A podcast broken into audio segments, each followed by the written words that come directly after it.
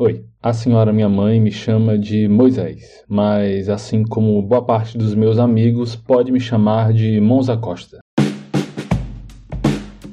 Na verdade, esse apelido surgiu em tempos e espaços distintos. Primeiro no ensino fundamental e depois no ensino médio. Meus colegas tinham dificuldade de me chamar de Moisés. Monza parecia mais fácil para eles e mais descolado para mim. Bom, tenho que reconhecer que por muito tempo aguentar piadinhas sobre abrir o mar vermelho não era lá muito encorajador. Até hoje não é, confesso.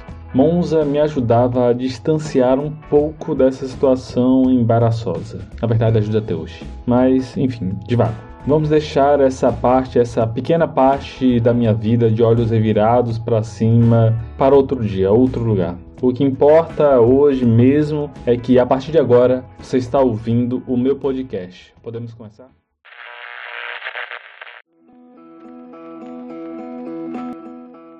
É 2020. Estamos vivendo uma crise mundial sem precedentes na história recente, uma crise que atinge quase todos os países e habitantes do planeta. Uma crise que pode riscar o próprio ano de 2020 do mapa fomos atingidos por um meteoro chamado Covid-19, o popular novo coronavírus.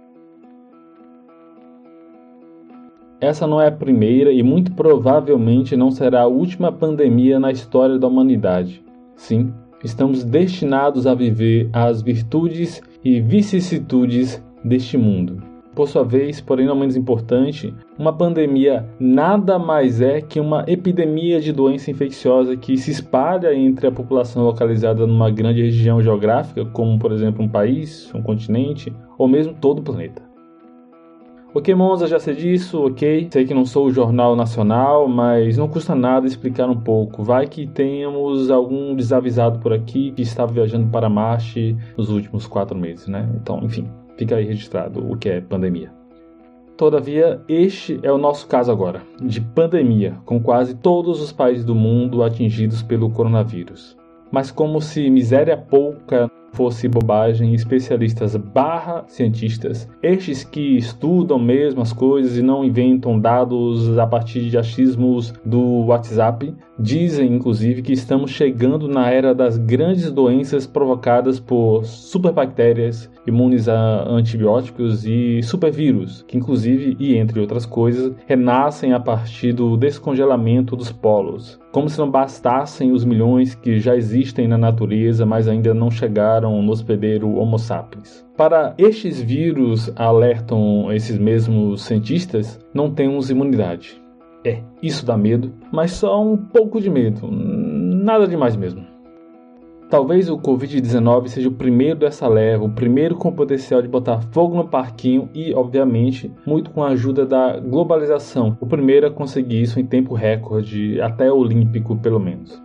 No final da Primeira Guerra Mundial, foram os soldados voltando para casa que fizeram a gripe espanhola se alastrar por boa parte do globo, em um movimento que durou um bom par de meses para acontecer. Agora, em 2020, foram os turistas e viajantes que semearam o vírus por todos os lados em poucos dias. Aliás, abrindo parênteses, a gripe espanhola não surgiu na Espanha, ao contrário do que muitos acreditam ou estão propagando por aí pelas redes sociais. Ela é denominada assim, então, apenas pelo fato da imprensa espanhola ter feito extensa cobertura do impacto dessa virose, enquanto outros países envolvidos na Primeira Guerra Mundial censuravam seus jornais para não mencionarem a doença e não deixarem sua população com, segundo os líderes daquela época, mais pânico ainda. Só que né, o que aconteceu é que milhares morreram por desinformação. Estima-se que o número de mortos da gripe espanhola esteja entre 17 e 50 milhões de pessoas.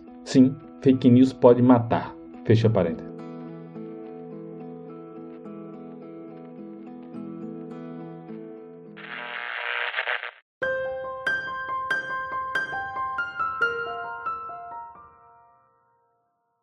A globalização joga a nosso favor na maioria das vezes, mas em situações como essa, ela pode trocar de camisa e jogar no time adversário com o jogo em andamento. Mas não para por aí. Ainda por cima, ela pode marcar o gol do adversário aos 45 do segundo tempo. A globalização, essa linda que permite nosso maravilhoso estilo de vida na atualidade, seja lá o que signifique, é uma das bases das liberdades individuais e culturais garantidas pelos Estados-nações, nem todos, diga-se, e suas relações políticas e comerciais abertas e francas com outros países. Não se preocupe, não vou me debruçar muito sobre a temática, pelo menos não hoje, até porque pesquisadores muito mais fodas, como Cancrini e Robensbau, por exemplo, já escreveram coisas brilhantes sobre o tema em N publicações, artigos e livros, etc. Basta dar uma espiadinha no Google para encontrar mais sobre o assunto, nem que seja no artigo sobre o tema na Wikipedia. Não obstante, a despeito de críticas que podemos tecer sobre a danada da globalização, sem ela nós não seríamos nós. Sim, não seríamos quem somos enquanto humanos, seres pós-modernos e conquistadores da lua, navegantes da internet e talvez estivéssemos ainda, em certa medida, na Idade Média, sem o conhecimento, tecnologias e bens culturais transnacionais que preenchem e refazem diariamente nossas identidades. A globalização tem dessas coisas, uma transformação local, política, cultural, econômica, social ou, em nosso caso, agora em 2020, sanitária, pode influenciar todo o restante do globo e milhares, milhões e bilhões de pessoas sentirão seu impacto. É um exemplo do que alguns chamam de efeito borboleta. O efeito borboleta, que foi sugerido pela primeira vez por Edward Lorenz em 1963, nada mais é que uma teoria que diz que o bater de asas de uma simples borboleta, aqui, poderia influenciar o curso natural das coisas e assim talvez provocar um tufão do outro lado do mundo. O efeito borboleta faz parte de um conjunto de teorias denominadas de teorias do caos. E não há nada mais com cara de globalização que fazer o caos reinar em todas as coisas. Não me entenda mal. Acredito muito no poder do caos enquanto criador de novas coisas, boas coisas. Mas não há como negar que, sendo um pouco óbvio, também pode criar coisas não muito boas, como guerras, quebras de mercado globais, subida desesperada do dólar, epidemias e, claro, o consequente isolamento social que quase todos os habitantes do planeta estão sendo forçados a passar nesse exato momento momento. Nunca antes na história desse Brasil a gente viu tanta gente em casa por tanto tempo. Um verdadeiro caos. Dá para dizer até que o isolamento social é um tipo de caos necessário que emerge para tentar organizar o caos natural, se é que podemos falar assim, da epidemia. Mesmo com esse, entre aspas, lado positivo, o isolamento social torna-se mais um agente do caos à medida que retira algo importante para cada um de nós, nossa sociabilidade, a necessidade humana de estar com outros humanos. Sem a presença de outro ser consciente por perto, a tendência é que o ser humano não se veja com o controle total da situação. Afinal, já diriam alguns estudiosos, nós somos nós apenas a partir das relações e ou interações que temos e desenvolvemos com outros. Bom, Aqui, desde o dia 15 de março, a gente está confinado, né, eu e minha esposa, é, num apartamento. É, ainda bem que nós aqui temos uma vista muito bonita aqui do pôr do sol. Isso ajuda um pouco a gente. E temos saído somente para poder realmente fazer compras, né? Eu na última semana não saí porque provavelmente estou com coronavírus. E quem está fazendo uma parte das compras, que é basicamente semanalmente, é minha esposa agora. Este é o André Virgílio, 34 anos e um apaixonado por permacultura. Ele é um amigo de longa data que, há alguns anos, pegou o barco e fez o caminho contrário de Cabral. Foi morar em Portugal, mais precisamente na cidade do Porto, onde vive com sua esposa e está passando a quarentena. E sim, como vocês ouviram, o André acabou contraindo o coronavírus. Desde que gravei com ele para esse programa, ele tem melhorado e sente-se melhor, apesar de ter passado um período que ficou quase sem paladar e olfato, além, é claro, de um pouco de febre. Cissa, sua esposa, aparentemente não pegou o Covid, ou pelo menos não demonstrou nenhum sintoma da doença até agora. Os dois então passam bem. Mas até para tirar um pouco do foco do Covid, perguntei para ele como é lidar com o isolamento, se bem que, né, uma coisa está muito relacionada com a outra. Bom, eu acho sim que o, o isolamento trouxe questões internas, né, para mim, para minha esposa. Eu já estava num processo já, acredito eu, passando por isso internamente, né? E eu acho que essa pandemia, para mim, né, na minha opinião, para mim, na, na, na minha vida, trouxe questões mais profundas ainda. E obviamente que isso vai mudar, sim, né? Até a gente já tá de mudança mesmo, né? Como eu e minha esposa estamos desempregados no momento. Assim que o governo deu algumas respostas, nossos empregos res, é, resolveram rescindir os contratos, né? Que eram prestação, prestação de serviço. E a gente não tem como ficar no apartamento com o recurso financeiro que a gente tem, né? Que a gente dispõe, né? Ainda mais sem saber quando é que vai finalizar essa pandemia, né? Essa a situação vivida por André não é diferente de outras pessoas em Portugal, na Espanha, na Itália, nos Estados Unidos, na China e também no Brasil. Muitas pessoas estão sem trabalhar e dependendo de ajuda dos governos para comprarem mantimentos e pagarem seus boletos. O isolamento social é tipo um soco que você dá no ar e em um plot twist maluco, a lá cartons do Tom Jerry ou Pernalonga e Patolino, ele acerta seu olho de volta inesperadamente.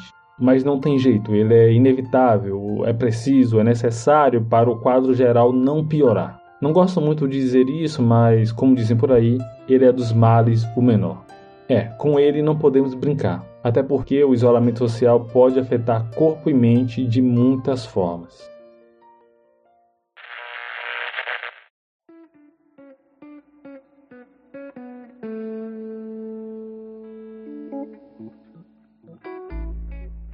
Acima de tudo, além de não sair de casa, é preciso garantir algumas coisas no isolamento social e a primeira delas é manter a saúde mental. E para isso conversei por Skype com o Jarba Júnior, 35 anos, psicólogo clínico e terapeuta comportamental. Ele fala um pouco sobre como o isolamento afeta nossa saúde mental. É, nesse tempo eu vejo muitas pessoas falando sobre ansiedade, né? Ansiedade que é um sentimento inerente do ser humano. Uhum. Todo mundo tem ansiedade em algum grau e ninguém vai estar sujeito a não ter ansiedade, né? Não existe como não ter ansiedade. É aquela mesma história de ah, não cria expectativa. Quando você fala não cria expectativa, você já está criando expectativa de não criar expectativa. Uhum. Agora voltando ao ponto sobre a sanidade mental nesses tempos de isolamento social, eu acho que a gente, né, nós seres humanos, né, fomos convidados aí pela própria dinâmica do mundo do trabalho, fomos convidados compulsoriamente, por assim dizer, né, uhum. a sairmos de casa para trabalhar. O, menor turno de trabalho hoje é de 20 horas semanais. E aí, 20 horas, 40 horas semanais. E cada um vai se adequando ao seu trabalho, ao que escolheu laboralmente para fazer. E a gente uhum. vive mais uma vida na rua, trabalhando dentro de escritórios, prédios comerciais, consultórios no meu caso, do que dentro de casa. E aí, quando a gente se vê é, enclausurado dentro de casa, tendo que conviver, ou seja, viver com a pessoa que a gente escolheu para se relacionar, no uhum. caso dos casados, né? Ou sozinho, de repente, para quem mora sozinho. Uhum tendo que conviver sem a questão social, isso gera uma gama de sentimentos que são ansiedade, angústia, e uma certa frustração por estar isolado. A gente fica muito no e se, o que vai ser, como vai ser, e a gente não consegue olhar para aqui agora. Então, para manter a sanidade, eu acho que a primeira coisa que a gente tem que fazer é entender que mesmo dentro de casa, temos que ter uma rotina. Então, a melhor coisa para você manter a sanidade é ter rotina. Basta ver um seriado desses de penitenciárias que você vê que as presas, os presos e presas, enfim, uhum. eles têm uma rotina. Pelo menos nessas penitenciárias americanas, né? Tem a hora do banho de sol, tem a hora do exercício físico, Sim. tem a hora para voltar. E as pessoas que são castigadas nesses seriados e filmes e na vida real também são colocadas em uma solitária. Então é muito difícil manter a sanidade mental dentro de uma perspectiva onde você está isolado, né? E como é que a uhum. gente mantém isso? Mais uma vez eu volto ao ponto, tendo rotina, tendo rotina, tendo que fazer coisas que a gente tem que fazer mesmo dentro da casa e trazendo um pouco do nosso trabalho para dentro da casa casa para o home office. É uma coisa que dizem que o brasileiro não é muito organizado para trabalhar com home office. e agora a gente está tendo que se reinventar. Então eu acredito que a rotina nos uhum. preserve. Dentro dessa rotina, vale ressaltar, que temos que buscar respiradouros, ou seja, coisas que são interessantes de fazer. Ou seja, hoje eu fiz várias coisas aqui que eram da casa, cuidado com minha filha e tal, e agora há pouco eu tava montando aqui um Lego. então, tem coisas que é legal fazer também, porque eu sou nerd e sou nerd mesmo e pronto. Então, essa, é uma coisa que eu gosto. essas brincadeiras ajudam a gente a quebrar um pouquinho da rotina, né? Quebrar um pouquinho do mais do mesmo, não é isso? Isso, perfeito. E é quebrando isso que a gente vai lidando e cuidando da nossa saúde mental. Né? Uhum. Né? Senão a gente não, não, não rende. Uhum. Ou se rende, rende meio frustrado, dizendo, ai meu Deus, não aguento mais esse trabalho, não aguento mais isso, não aguento uhum. mais aquilo. Quando a gente entra nesse discurso, já é um discurso de estou no limite, quero sair daqui, pelo amor de Deus, né? Então Mas... é complicado trabalhar dessa forma. ou é... lidar com alguma expectativa quando você não tem algo concreto. Uhum. Mas como é que a gente consegue.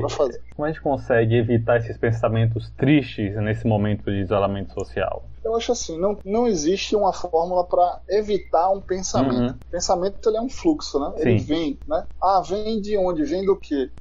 A partir de suas transmissões sinápticas, você tá uhum. ali, por exemplo, é muito fácil pessoas ficarem muito ansiosas e tristes Sim. e angustiadas quando buscam muita informação. Uhum. Isso é verdade. Né? Então, é, quando você tá ali assistindo televisão, aí você muda de canal, aí você vê que a, a bagaceira tá maior lá na Itália, aí o próximo epicentro é nos Estados Unidos, aí você vai se enchendo de um monte de informação. Quando você vê, você tá meio paralisado diante de coisas que não aconteceram com você uhum. e de, de um fluxo de pensamento que se deu, né? Ou seja, como é que diminui o fluxo de arbas? Volto a falar um pouco da rotina. A partir do momento que você tira o foco daquilo, né? Mário Sérgio Cortella tem uma frase que eu adoro, ele diz assim, quando você foca em uma coisa, você desfoca das outras. Uhum. Assim é quando a gente está olhando, né? Quando a gente aproxima a nossa visão de algo, a gente está focado, a gente está olhando para aquele ponto. E aí o que está ao redor fica mais difícil de ver. Sim. Da mesma forma, é ver a coisa de uma forma mais macro, sabe? Se uhum. você focar no problema, você não vai conseguir observar as coisas que estão acontecendo, por exemplo, no campo da, da ciência, que está tá estudando aí já uhum. vacina e medicamentos que podem combater, ou coisas que aconteceram em outros países que foram melhor. Ou seja, cuidado com a informação que você escuta, cuidado com o seu foco e veja uhum. o quanto você tem alimentado de fluxo de pensamento, ou seja, quanto você tem desprendido de energia uhum. emocional para aquilo, né? Não é uhum. nenhuma, nenhuma receitinha de bolo. Ah, não pense. Pô, não pense, é a mesma coisa do cara de dieta, não pense em chocolate. Aí você fica, não pense, não posso comer chocolate, não posso comer chocolate. Não, você só pensou em chocolate, meu amigo. Pois é. Não pense no vírus, não pense no vírus, você só pensou no vírus. Agora, se você faz coisas, se você tem uma rotina, se você busca respiradores, uhum. Se você acolhe o que você está sentindo, a melhor forma de lidar com a ansiedade é você reconhecer que está ansioso Sim. e conversar. Conversar com as pessoas de casa, buscar tratamento psicológico, que agora está na, aí por esse âmbito é, digital, mas funciona também. Então, é buscando formas de acolhimento e de entendimento do que está acontecendo. Uhum. Não é não é nenhuma receitinha mágica, é acolher mesmo o que você está sentindo, como você está sentindo, e daí você vai elaborar estratégias para a solução daquela situação que está acontecendo naquele uhum. momento. Além de cuidar da mente, também é preciso ficar ativo e cuidar do corpo. O educador físico Carlos Eduardo 43, mais conhecido como Choquito, me ajudou a entender um pouco dessa questão. E para ser sincero, foi uma das minhas primeiras preocupações com o isolamento. Vamos fechar a academia, justo agora que perdi uns quilinhos e já tô puxando um ferrinho massa? Pois é, não teve jeito, a academia fechou, mas nem tudo está perdido. É sabido e está sendo bastante batido e comentado pela mídia em relação à regulação e equilíbrio imunológico. Pessoas que já eram ativas fisicamente, ela consegue ter um equilíbrio dentro desse fator, que é o equilíbrio imunológico. E as pessoas sedentárias, ou seja, aquelas pessoas que se enquadram no perfil do sedentarismo, que nunca praticaram exercício, que já praticaram, porém está um período inativo fisicamente, ela talvez demore um período de tempo a obter essas respostas significativas. Porém, a recomendação, mesmo que você não tenha resultados significativos com a questão do equilíbrio imunológico, é se manter ativo até pela questão psico, né, motora, ou seja, uhum. se você deixa seu corpo inativo, ainda mais em um processo de isolamento de forma obrigatória, você acaba desencadeando alguns fatores que são negativos para o desenvolvimento da sua atividade de vida diária, uhum. né, e até para algumas adaptações fisiológicas. Consequentemente, o isolamento ele atinge grande parte da questão psicológica. Então, imagine uma pessoa que tinha sua rotina de atividade e exercício físico, cinco vezes, seis vezes na semana, passar a se restringir dentro de um ambiente no qual ela fica impossibilitada de realizar Sim. as mesmas atividades. Uhum. Não que ela não possa. Porém,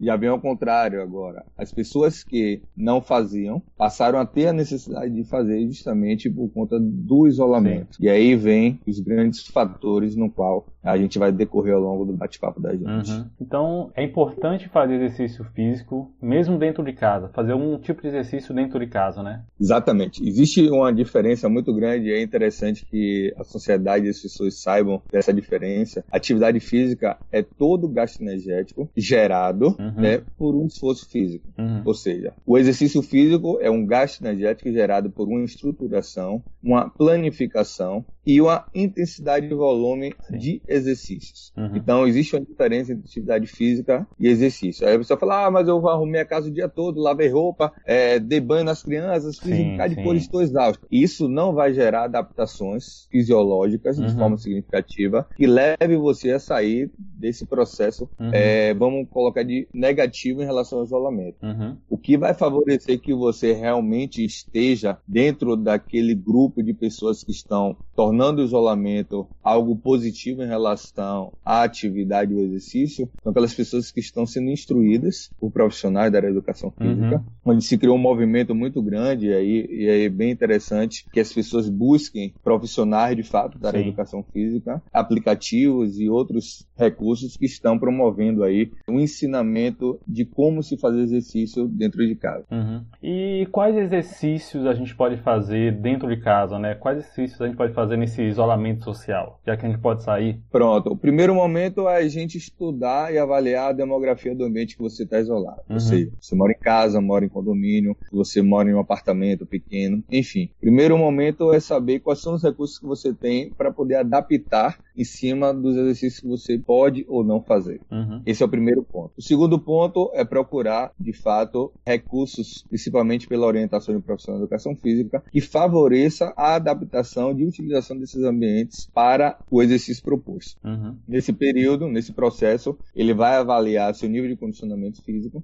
ele vai mensurar quais são os fatores de risco que você pode ter, o que você tem que faça restringir alguns tipos de movimentos uhum. e exercícios. E em cima disso vai direcionar um programa para você. O que está sendo feito é a generalização desses exercícios, até pela limitação, Sim. porém não está sendo caracterizado o perfil das pessoas que vão estar utilizando uhum. esses exercícios. E aí se torna um fator de risco e não mais um fator positivo. Uhum. Então, é recomendado se fazer exercício? É. Porém, o cuidado que devemos ter é a orientação desse exercício se realmente vai estar adaptado e adequado para o seu perfil.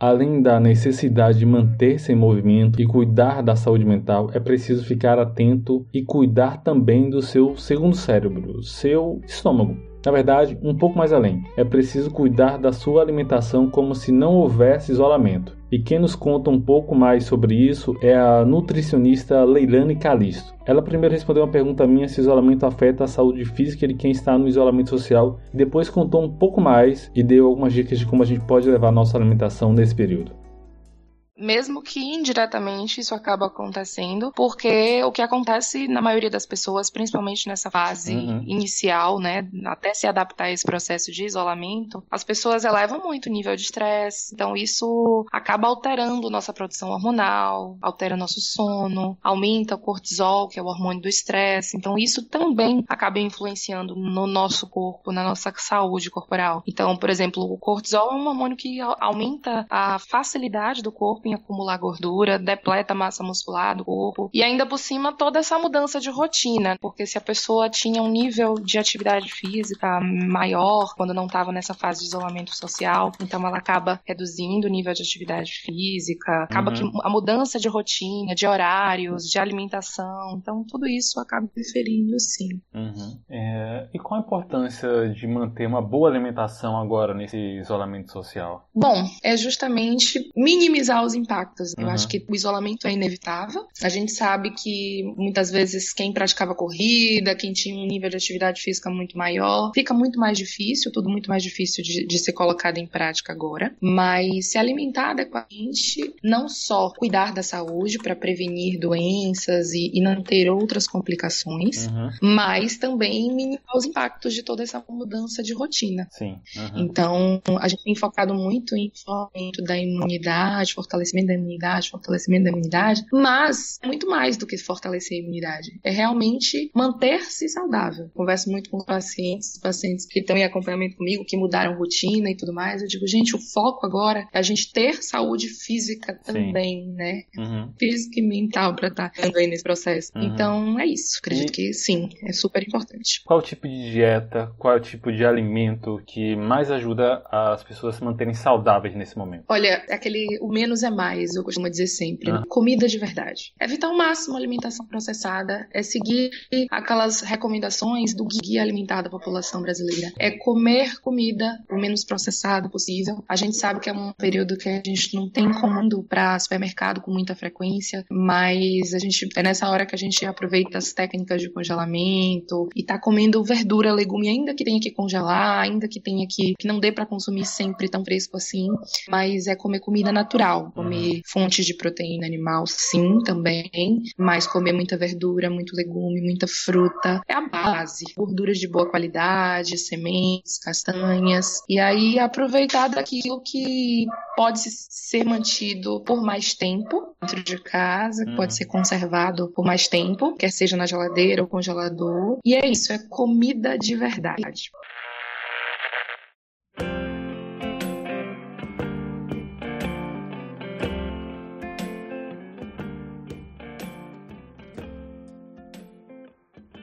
Espero de coração que os recados dos especialistas aí em cima te ajudem um pouco nesse período de isolamento. Com essa pandemia, muita coisa vai mudar. A economia vai mudar, a própria globalização vai mudar, com relações internacionais, econômicas e políticas mais tênues. E o que entendemos como democracia, por tabela, também deve mudar. Mas e as pessoas? Nossas relações pessoais também vão mudar?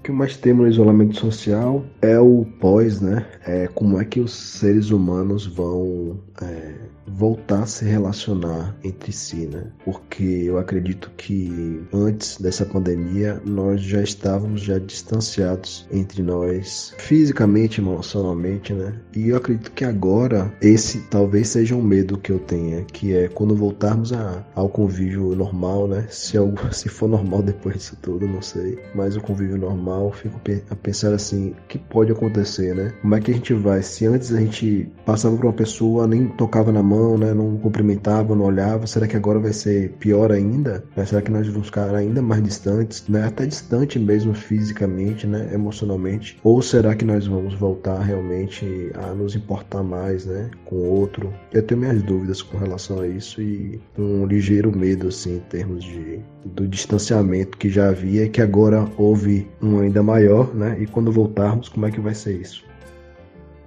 Agora, no momento que a gente está, não vamos conseguir encontrar todas as respostas para o depois mas já podemos nos preparar para a saída da crise. E de verdade, espero que todos saibam que a melhor saída é, mesmo com a manutenção do afastamento físico, que tenhamos de alguma forma uma aproximação social. Não me parece que vamos superar essa crise se não nos ajudarmos, se não criarmos vínculos em nossa comunidade, cidade, estado e planeta e que façamos isso desde já, por meio das redes sociais, da internet, de ativações e transformações de conexões fracas em fortes e duradouras entre todos e tudo. Nesse momento de isolamento, só a aproximação social, mesmo que sem contato físico, pode salvar. Salve a si mesmo, salvando outros.